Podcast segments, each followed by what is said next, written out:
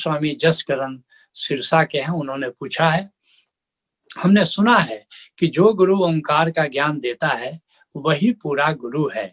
ओशो ने किसी को ओंकार का ज्ञान नहीं दिया तो क्या वे पूरा गुरु नहीं है? पहले ये समझो कि पूरा गुरु कौन है। जिसके पास अनुभव ज्ञान की पूंजी हो और देने का भाव हो, बांटने का भाव हो, शेयर करने का भाव है तो वह पूरा गुरु है। तो अब जो है, इस कसौटी पर देखो तो ओशो ने क्या नहीं दिया? ओशो ने धर्म की इतनी साफ़, सम्यक दृष्टि दी। ओशो ने अध्यात्म का पूरा विज्ञान दिया तो देने में तो कोई कमी उन्होंने नहीं छोड़ी। लेकिन ओंकार का ज्ञान देने, जैसे मान लो कि ओंकार के ज्ञान के पहले और बहुत सारे ज्ञान है, ध्यान का ज्ञान है, निराकार का ज्ञान है, और प्रज्ञा भी अध्यात्म का अंग है, वो सब भी दिया। लेकिन ओंकार का ज्ञान हमारे ऋषियों ने एक मर्यादा रखी है। और वह मर्यादा यह है कि किसी सुयोग्य शिष्य को ही इसका ज्ञान दिया जा सकता है। जैसे निर्वाण उपनिषद का ऋषि कहता है कि इसको किसी सुयोग्य शिष्य को ही दिया जा सकता है, सुयोग्य पुत्र को दिया जा सकता है। उसी तरह से केवल उपनिषद का ऋषि भी यही कहता है, सुयोग्य शिष्य को, सुयोग्य पुत्र को इसको दिया जा सकता है। तो ये और हमारे कबीर साहब ने क्या किया? चार सौ चौरासी उनके शिष्य थे, लेकिन दिया किसको? एक धर्मदास को दिया और एक नानक देव जी को दिया और सबको तो नहीं बांट दिया। तो ये बात बहुत महत्वपूर्ण, बल्कि धर्मदास को भी दिया तो क्या कहा?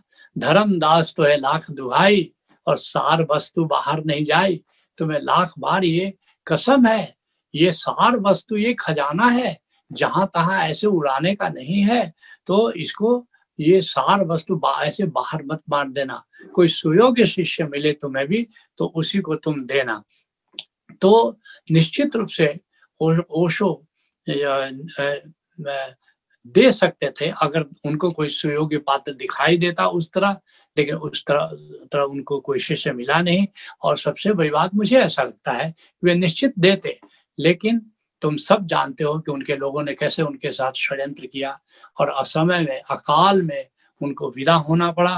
वे समय से पहले विदा हो गए, लेकिन वे पूरा आयोजन करके गए, पूरा आयोजन करके गए और अगर मई उन्नीस सौ छियानवे के ओशो टाइम्स में पढ़ोगे, ओशो का एक वक्तव्य छपा था कि ये अब मैं पूरा आयोजन करके जा रहा हूँ कि ये जो अध्यात्म है जिसकी सरिता हमने बहाई है, ये मेरे विदा होने के बाद ये परवान चढ़ेगा।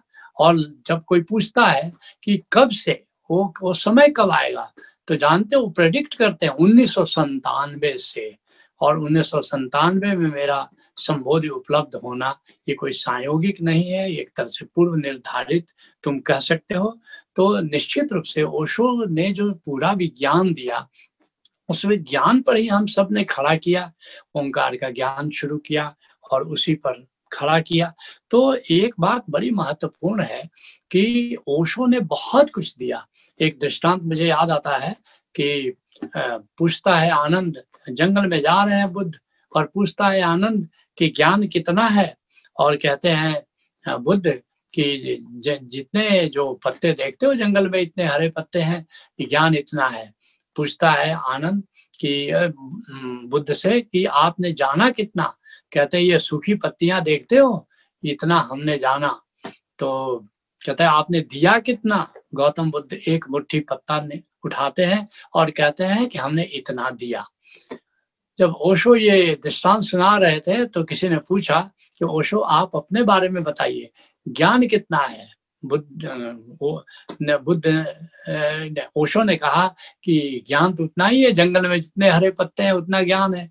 पूछा आपने जाना कितना? बोला कि जितने सूखे पत्ते हैं मैंने भी उतना ही जाना उतना ही जाना जा सकता है। बोला आपने दिया कितना?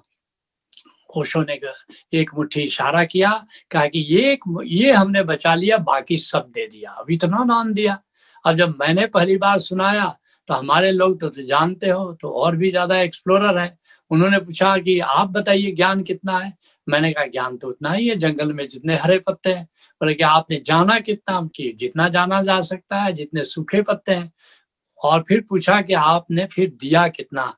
मैंने वो मुट्ठी खोल दी। मैंने कहा कि ओशो ने एक मुट्ठी बचा लिया था ओंकार को और हमने वो मुट्ठी भी खोल दिया। तो देने में ओशो की कोई कमी नहीं रही है, लेकिन देने की एक मर्यादा होती है। और निश्चित रूप से ओशो ने उस मर्यादा का पालन किया।